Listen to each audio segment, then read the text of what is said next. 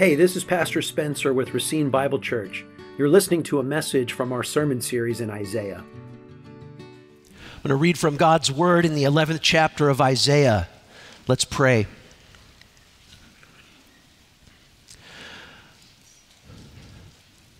Great God eternal, show us now that though all things may be shadows, you and you alone are substance. Great God, assure us now by the preaching of your word that though all things are shifting sand around us, you are the anchor that holds. Teach us now by the light of your word that though all things are ignorance, you and you alone are wisdom and convict us, mighty Spirit of God, not so much about all the circumstances around us, but convict us about the character of Christ to be formed in us. Amen. Amen. Isaiah chapter 11, verses 1 through 12.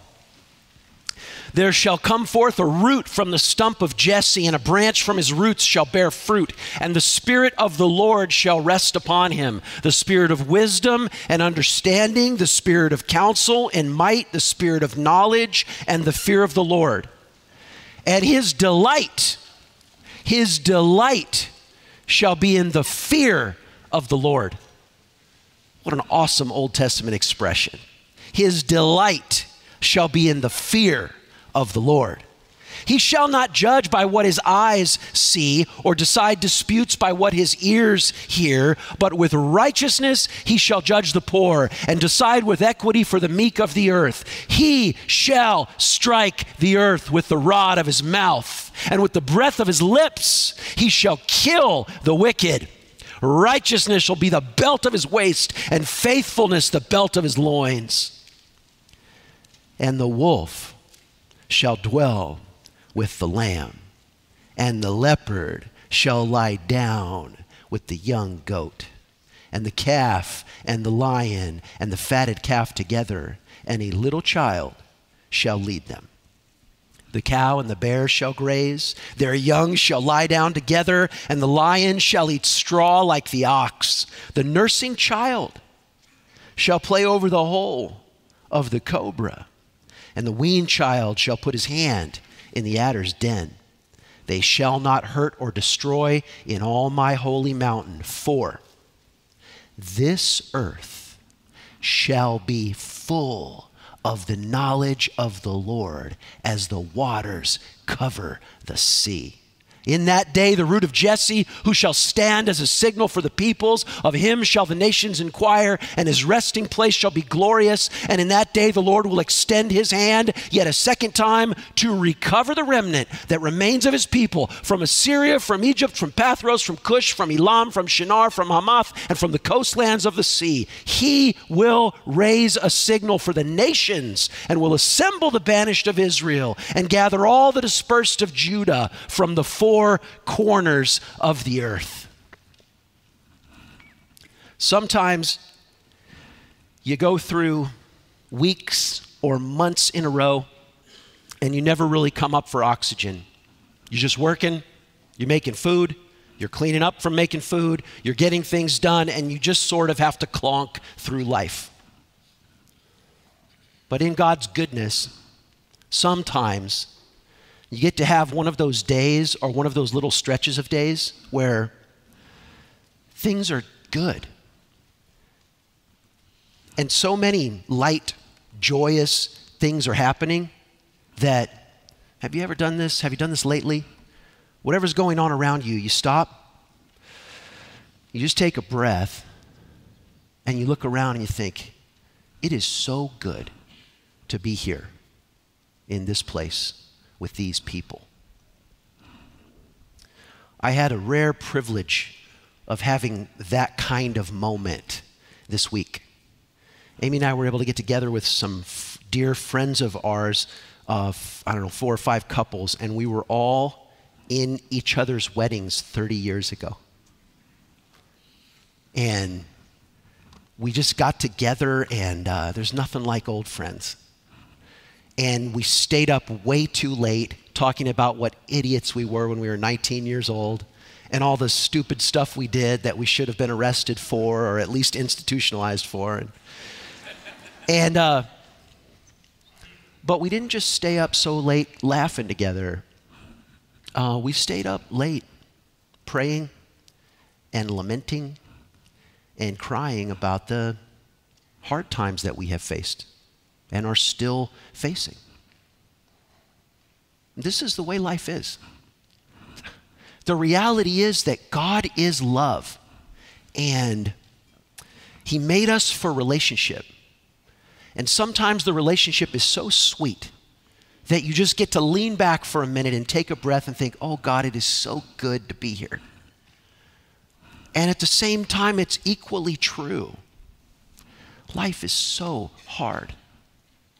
And the people you love the most, they seem to suffer the most. And you just lament at the loss and the pain and the injustice and the sorrow of it all. What do we do with that? Christians should not pretend that life is all a bed of roses. But Christians should also not walk around shaking their fist at heaven. What do we do with that? I suppose atheism or materialism, when I talk about atheism or sort of a scientific materialism that all there is is matter, I'm, I'm talking about something that I've never really believed. so I don't know it from the inside, but I try to be honest with what they would say. Uh, an atheistic sort of scientific materialism that all there is is dirt and atoms and molecules would have to say that we are just chemical compounds. We're basically just sacks of skin filled mostly with water. And the feelings of love and affection that we have for each other, they all have biological roots and the feelings of fear or sorrow, what they really are, at the bottom of it is just chemical synapses firing along. But you know what amazes me is that this Bible, this uh, wink, wink, this terrible handmaid's tale, retrograde, anti progress, anti human, rights destroying Bible declares that we were created by a God who is love for the purpose of love. And that we were made for relationships with God and with one another. And that we were given dominion over the earth. And God said, you know, go, go out and, and plant the best garden that you can. Go out and if, if soccer's your thing, become the best at soccer that you can become. He created us with this dominion and this aspiration to expand. And that's a, that's a wonderful gift from God. That is human nature in the Bible. So I would just ask again concretely and unblinkingly and unfeignedly which really is retrograde and rights destroying and anti human. This story or the story that we're just sacks filled mostly with water and our emotions are just chemical synapses. All of the sad and sorrowful longings that we have for our dear friends who suffer, are those just a a, a fiction of, of uh, evolutionary biological fear? Or do all of our longings that will this suffering end and will the wrong things be made right? Are those longings indicative of the fact that God made a world where the lion dwelled with the lamb? And when he comes back, the lion will dwell with the lamb. Which is it? Which is it? I read my share of uh, Sigmund Freud and Carl Jung and Karl Marx in uh, college. I have not reread them since. That once was enough. but I'm aware of the, the, the, the common canard that, that religious hopes, the hope that Jesus is coming back, is, uh, is an opiate. What they are right about is that life here is hard. Life here is hard. You really could picture the world as a concrete prison. I mean, and the world is great. And I just spent these days like next to the ocean with these dear friends that, that knew us 30 years ago before we knew anything about anything. And life is great, but life is also hard. And you really can picture life as a sort of a, uh, we're in this sort of concrete prison, and, and uh, there's injustice all around, and there's reason to lament all around. And so, what is it? These hopes about Jesus coming back are some sort of, some sort of opiate, some sort of opioid induced high to just distract us from how hard life is in the prison, or there's another explanation. That is, even though life is hard and people we love die and there's sorrow all around and life really is in some ways down here like being in a concrete prison, there is a window. And we get to see a better world. And according to this book, that window, we see that window in Isaiah 11. According to this book, that window is neither an opiate nor a distracting fantasy. But what we see through that window is the reality that God designed. And temporarily, because not he, but we, temporarily, because not he, but we messed the whole thing up, life is like a concrete prison. But there's a window and what's through that window is no fantasy. That is reality. And that's the world that God made in Eden. And that's the world that when the Son of God puts his feet on this planet, he will remake again. That's what Isaiah 11 is about. All of the current states of, of joy and love, those moments in life when we just lean back and look around and think, I am so blessed to be able to be here with these people. Those moments are, are, are not a, uh, a distraction or a fantasy of the way God designed it, but those are a part of this promise that we find in Isaiah 11. And so, as we look together at Isaiah 11, this is a text that first we say there's a biblical interpretation of what this man Isaiah was saying to the people of Judah in his own day about Assyria and ultimately about Babylon. That's interpretation and historical context. But in a passage like Isaiah 11, that is picked up and quoted in the New Testament about what's going to happen in the second coming of Christ, we have to take that interpretation and the original historical meaning, and then we expand it through biblical theology and the progress of revelation and a little bit of the systematics of putting together what does the Bible say about the future here and here and here, and we can put that all together with or without a color chart. And then we can kind of figure out what's the future that God is promising. But I want you to remember the issue is is this future that God is promising, and opioid induced fantasy just to give us some relief in the prison, or is it really a window into the reality? So in Isaiah 11, we're again in the mountain ranges where Isaiah is uh, talking about what's happening and yet there's another mountain a thousand years later or 4,000 years later. And from his perspective, he's talking about what's happening on the mountain he's standing on. And we're looking ahead. We can't see how much distance is between that first mountain and the second. So we've seen already in Isaiah 9, in Isaiah 2, these prophecies about the first coming of Christ and these prophecies about the second coming of Christ. That's the mountain that's that's looks like it's just a few inches away and then another mountain behind that, but really there was 2000 years and 2000 plus more years before his second coming. In Isaiah's day, Assyria was being sent by God to judge Judah and Israel. And he says in chapter 10, a remnant survives. He says again in chapter 11, a remnant survives. So, in, in, the original day, Assyria was coming, but yet a remnant would survive. That's historical to Isaiah's time. And in the Jesus' second coming, so even skipping past that first mountain range of his first coming, in Jesus' second coming, it says in Isaiah 11, God will again, for another time, bring in the remnant from wherever they are. From wherever they are. Chapter 10 describes the devastation of Assyria invading. And Assyria didn't get it all done. Babylon had to take over and shut the whole thing down in 586. But what he says in Isaiah 10 is it's all chopped down. Assyria, or perhaps it's Babylon in, in the great degradation, all the trees are chopped down.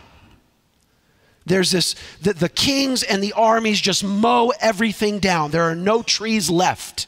And then in Isaiah 11, it says, even on that mown down tree, there's a little shoot of the little green of spring that grows into a branch, that grows into a staff being watered by the dew of the Spirit of God from heaven. And that staff is like a rod of iron that makes all the wrong things right and brings justice to the world. And so we see in verse 1, it says, There shall come a shoot from the stump of Jesse, and a branch from his roots shall bear fruit. Why does it say the stump of Jesse? The stump of Jesse means David, Jesse being David's father. This is hearkening back, and you can turn there if you are able to get there as fast as I am. Second uh, Samuel chapter 7, because this is talking about the Davidic covenant. We're at those mountain ranges again. There's a King David then there's a King Jesus and the kingdom he brings in his first coming, but then there's still the King Jesus and the kingdom that he shall bring in his second coming. And all those mountains are lined up together. We see the Davidic covenant in 2 Samuel 7, and it is eternal and it is good. I'm picking it up in 2 Samuel 7, verse 8. Now, therefore, thus you shall say to my servant David, Thus says the Lord of hosts, I took you from the pasture and from following the sheep that you should be prince over my people Israel. And I have been with you wherever you went, and I've cut off all your enemies from before you. And I will make for you a great name, like the name of the great ones of the earth. And I will appoint a place for my people Israel, and will plant them so that they may dwell in their own place and be disturbed no more. And violent men shall afflict them no more as formerly. From the time I appointed judges over my people Israel, I will give you rest from your enemies. Moreover, the Lord Lord declares to you that the Lord will make you a house. When your days are fulfilled and you lie down with your fathers, I will raise up your offspring after you, who shall come from your body, and I will establish his kingdom. He shall build a house for my name and will establish the throne of Israel and his kingdom forever. I will be to him as a father, and he shall be to me as son. When he commits iniquity, I will discipline him with the rod of men and the stripes of the sons of men. But my steadfast love will not depart from him, as I took it from Saul, whom I put away from before you. And your house and your kingdom shall be made sure forever before me, and your throne shall be established forever. In accordance with these words and in accordance with this vision, Nathan spoke to David. This is the Davidic covenant. We see it fulfilled in its first iteration in the reign of David and then Solomon, his son, who committed iniquity, but God still sustained the kingdom. We saw the kingdom divided, and yet we'll see that it's beyond that to a, a prophecy about Jesus and the kingdom he will establish. If you go back to verse 2 of Isaiah 11, I just love what it says about the Spirit of the Lord.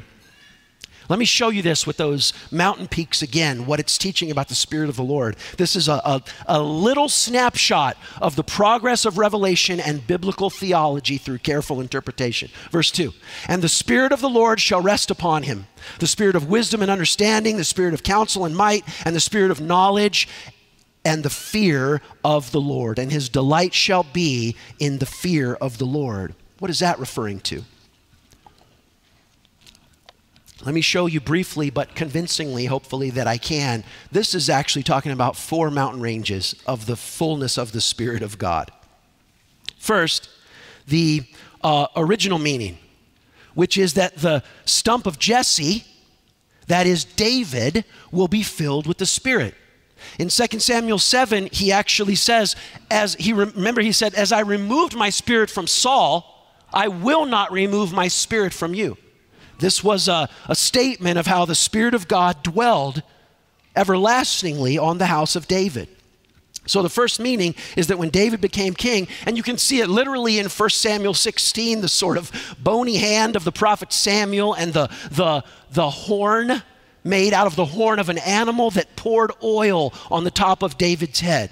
Significantly, when David was the smallest of the brothers. There's a motif of a, of a child in this chapter. When we meet the Messiah in chapter 9, he's a child. When we meet the, the uh, when, we, when we see that, that the serpent is conquered in here, in Isaiah 11, it says a little, a little nursing baby won't have to fear the serpent. But the first original meeting is that when David became king, he was anointed with oil and the Spirit of God descended upon him. This was the first iteration, the, the sort of early echo ahead of time of what would happen, secondly, in Christ's first coming. Because in Christ's first coming, He's quiet. We see a little bit about in Luke 2 where they left him in the temple and about what it was like for him growing up. But the first public declaration of Jesus is at that wonderful place. I've been there. I hope you can go there one day. Well, I should say it like this I hope you can go to the River Jordan one day while you're still you right here, like in this life.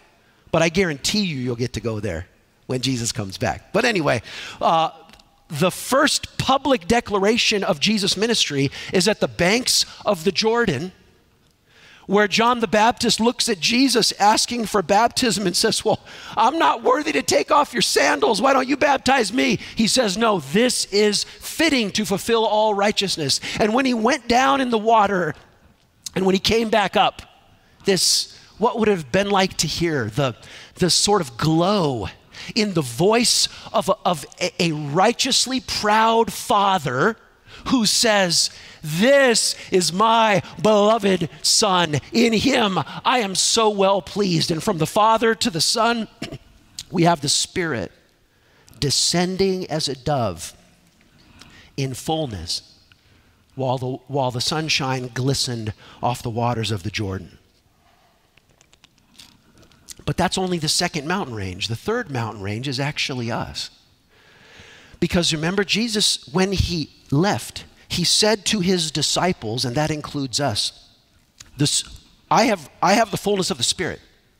And the reason I have to go to my Father, it's almost like, like, I don't know, what do you call that thing when crazy, insane men go ice fishing and they have to like make a hole in the ice? Like, man, you got to find another church if you think that's a good way to get your food. I get, I get my fish from the Culver's drive-through. But anyway, the like whatever that thing is, they make a hole in the ice Jesus is, is, Jesus is saying to his disciples, I have, I, I have the fullness of the Spirit. And now that I've been, now that I've come out of the grave, this is right before he left, he said, now, now I have to ascend to my Father. And the angels reiterated in Acts 1, I, Jesus has to go to heaven so he can, as it were, bore a hole in heaven's floor and he can pour out upon you and upon you and upon you and upon you that very same Spirit which filled him. We talked about that last week in Isaiah 5:18. There's no way on God's green earth I could have preached a message about how women ought to be godly wives and how husbands ought to be godly husbands without that without that Ephesians 5:18 the fullness of the spirit. That's game set match. But that's only the third iteration. I think here, implied at least, or actually it's not implied, it's stated, there's a fourth. And that is the fullness of the Spirit of God indwelling Jesus, the resurrected perfect man, when he returns to reign on David's throne. And you, you, you get the sense of the kind of ruler that he shall be. wisdom, understanding, counsel, might, knowledge, the fear of the Lord. These are attributed to the, to speak reverently, not to the raw Jesusness of him, but to the fullness of the Spirit within him. The Trinity works together. And the Spirit will be so, the Spirit will be so uh, radiating and exuding out of Jesus that all of the cases of justice will be perfectly adjudicated by Jesus.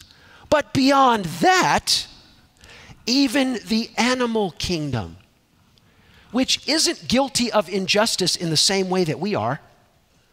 But see, first he says all of these human cases of injustice and poverty and injustice and all that, that will be righted by the, the spirit inside of Jesus. But then he says, even the wolves and the lions and the, the poisonous adder snake will the, the radiating presence of this spirit of peace, this spirit of joy, this spirit of life will so radiate from Jesus that the whole world will be filled with it.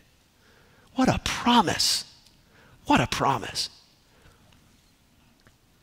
Man, to read verses 3 and 4 and 5. Huh. To read verses 3 and 4 and 5 with the current leaders that we have in the state of Wisconsin and the current leaders that we have in the, on the federal level in the United States of America, and to read verses 3 and 4 and 5 and to contrast. I could preach a message out of 3, 4, and 5 and title it The Leaders We Need. And it would not be a description of our current leaders. I promise you that. This is the kind of leader that we need the kind of leader who will never be deceived by appearances, the kind of leader who will so delight in the fear of the Lord that he will never do something to retain his power or do something to, to, uh, to alleviate some pressure from a particular base that he needs more votes from. We are deceived by appearances, we're deceived by our own hearts, but Jesus is never deceived. Jesus will not rule as men rule, he will rule completely differently. Isaiah chapter 2, verse 4 says, He shall judge between the nations, he shall decide disputes for many peoples, and they shall beat their swords into plowshares and their spears into pruning hooks. Nation will not lift up sword against nation, neither will we learn war anymore.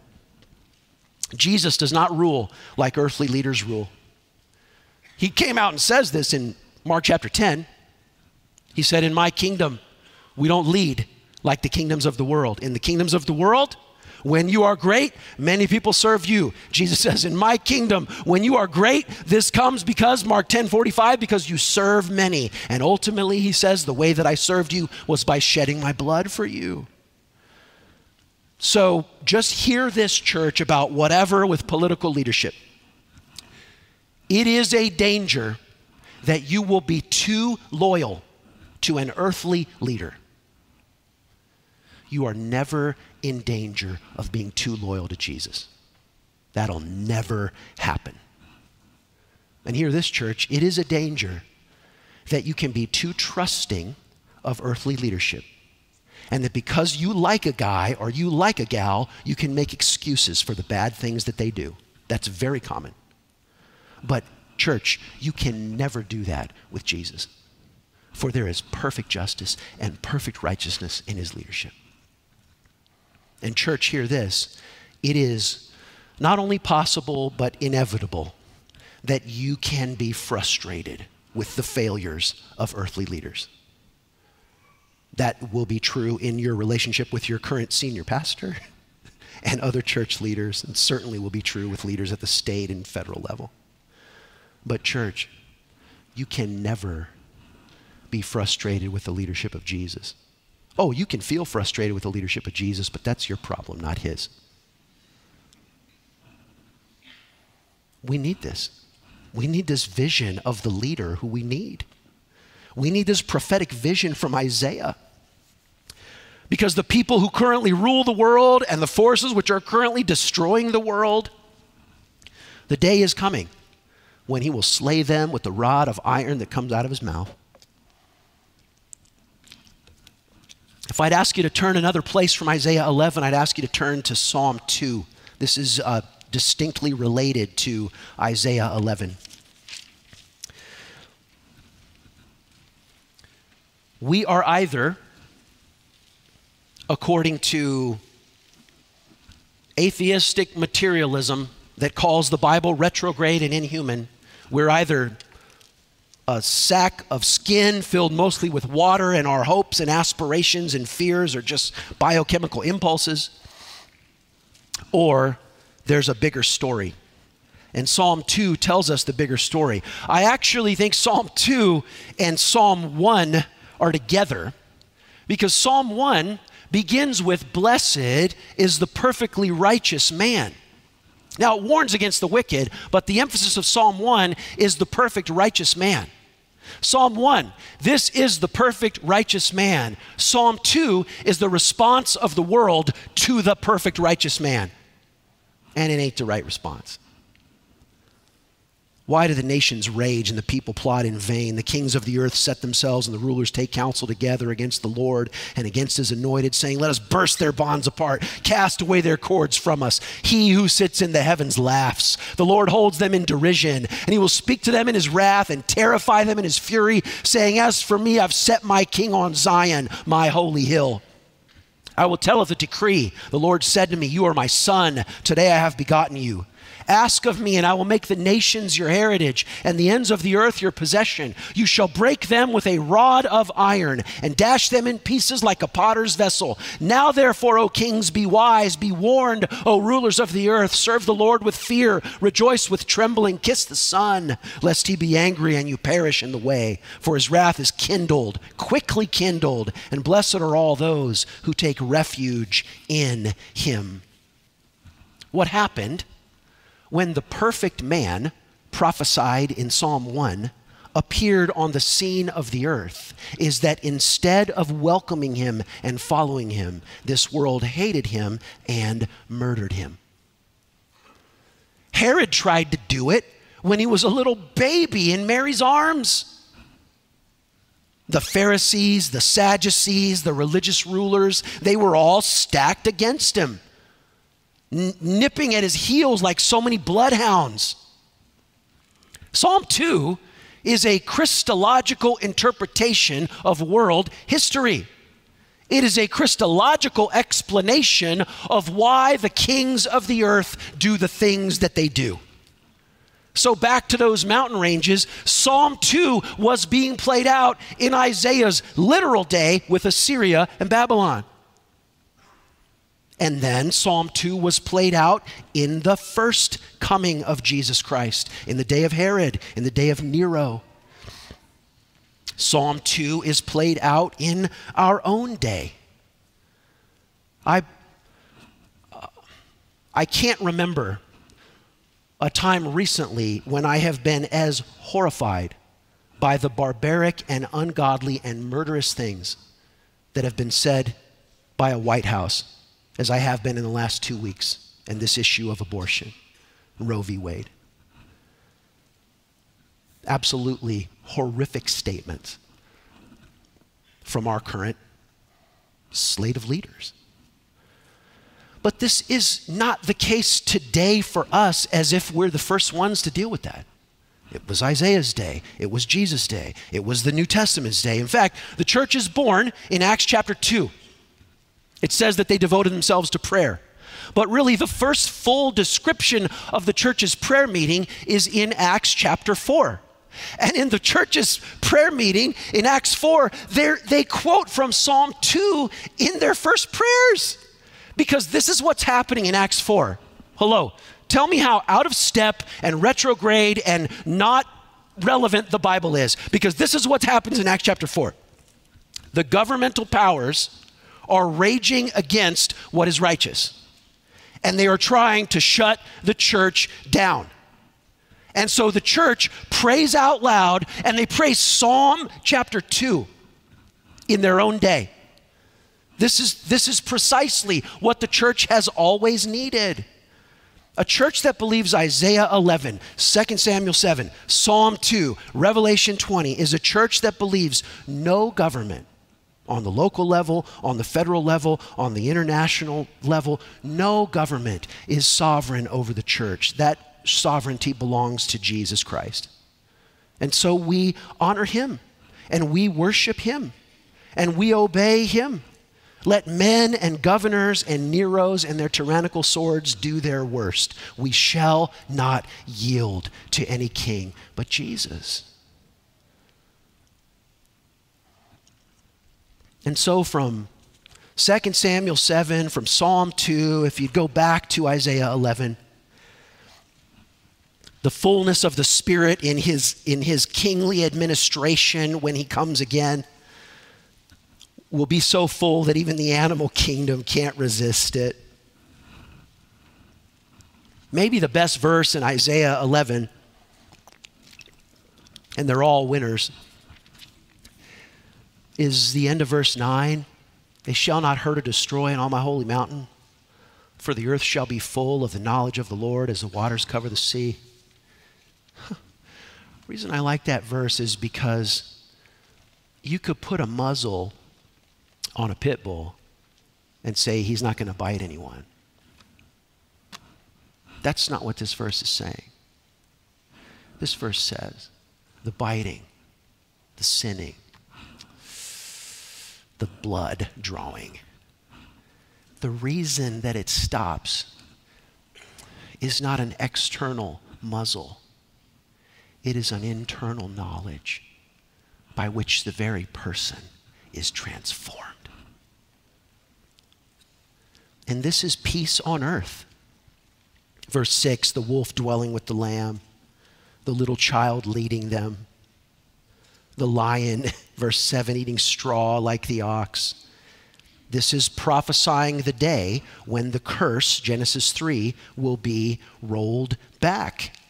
This is prophesying the day that Paul wrote about in Romans 8 when he says in that great chapter the, the creation waits with eager longing for the revealing of the sons of God. For the creation was subjected to futility, not willingly, but because of him who subjected it in hope. For the creation itself will be set free from the bondage of corruption. That's the reversal of the curse. For we know, he says in Romans 8, that the whole creation has been groaning together until now. Oh, can you hear it?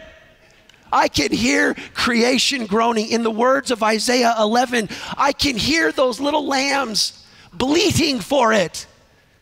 If we go up to Minnesota, we could hear those, those wolves on the mountainsides, on the hillsides, howling for it. Creation is groaning for the coming of her king.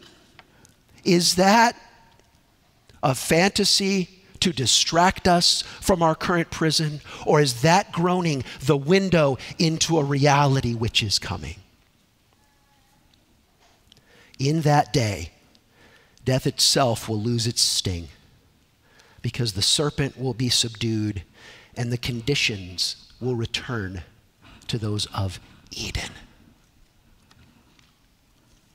From Isaiah 11, the last cross reference I'd ask you to go to is Revelation 20. And Revelation 20 speaks of the millennial reign of Jesus Christ. Revelation 20, in the way that I interpret it, is an, is an exact fulfillment of Isaiah 11, of 2 Samuel 7, of more references coming, Hosea 3, of Joel 3, verses 9 to the end of the chapter, of Micah 4, of Zephaniah 3, verses 14 to 20 of Zechariah chapter 14, the whole chapter.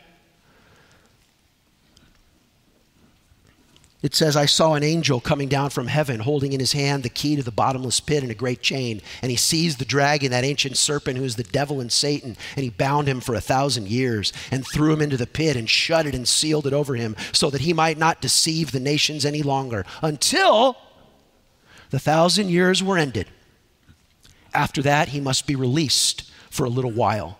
Then I saw thrones, and seated on them were those to whom the authority to judge was committed. And I saw the souls of those who had been beheaded for the testimony of Jesus and the word of God, and those who had not worshiped the beast or its image and had not received its mark on their foreheads or their hands. And they came to life and reigned with Christ for 1,000 years. The rest of the dead did not come to life until the thousand years were ended. This is the first resurrection. Blessed and holy is the one who shares in the first resurrection. Over such, the second death has no power.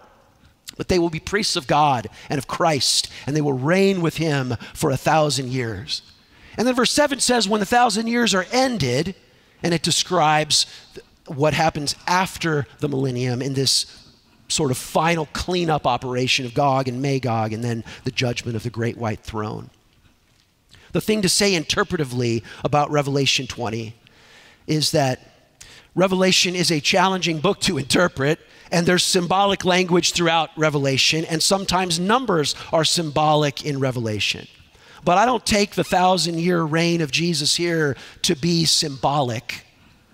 The alternate interpretation would be that somehow all those promises of, of a perfect king reigning from David, those are somehow spiritualized to the church and they have no literal fulfillment in the second coming of Christ. I take it as that those promises will be as literally fulfilled as his first coming was. It's not sort of transferred to the church, but that Jesus will reign from the throne of David, from the city of Jerusalem.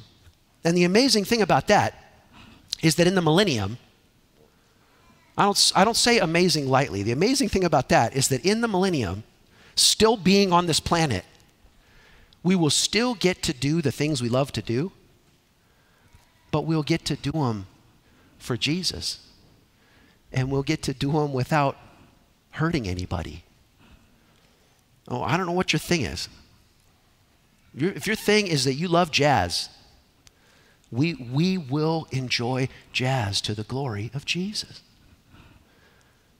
Whatever it is for you, we get to do that for Him. Because Jesus made the earth, He watched us ruin the earth, he came the first time to save us from that ruination, and He will come again, and the crowning glory will be all this earth and all that it is. We get to bring its greatest treasures right to Jesus and say, These are for you. These are for you. In church, you know what this means. You know what eschatology means. Even if and I'm okay with this, even if your exact order of end times events is not the exact same order as mine. Even if that's the case, you and I both know what eschatology means for us. It means a lot of things, but let me just give you two. It means that because Jesus is coming back, and it says in Revelation, blessed are those who endure to the end. What it means is the reason you are a covenant member of this church is so that you can help other covenant members of this church endure till the end. Because not everybody gonna. Not everybody's gonna. And you need to come here not thinking of yourself, but you need to come here thinking of others. And you need to come here in such a way that if someone says or does something annoying to you, you can overlook that because you believe hell is real and people in the church need to endure in the faith. We have got to help each other endure to the end.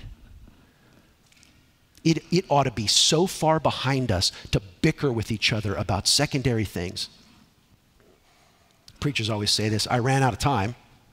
In the bulletin, it says that we would go to Romans 15. I didn't go there because I ran out of time.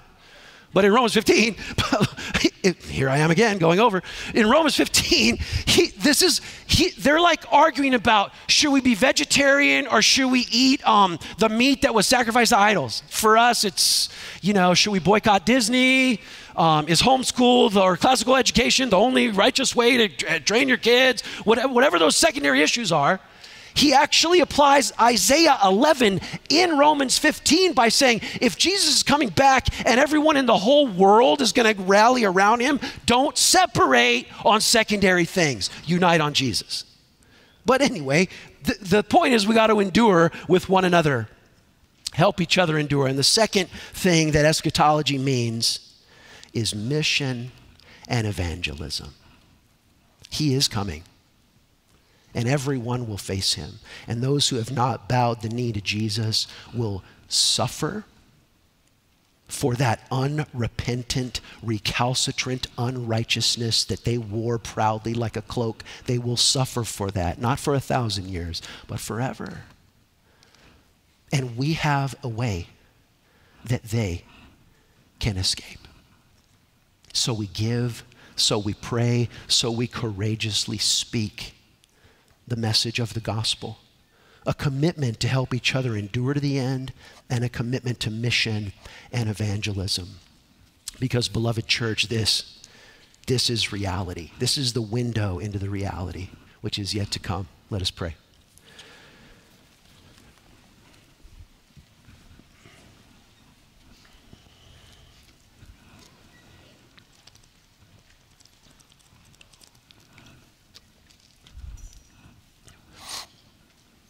Lord Jesus, seeing this, seeing the future ahead of time, help us to live this day and whatever number of days you have left for us with this in view. Oh, help us to know the world to which we belong. Help us to know the kingdom to which we belong.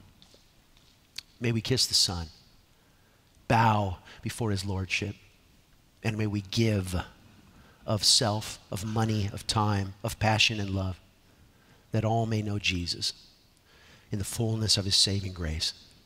Amen.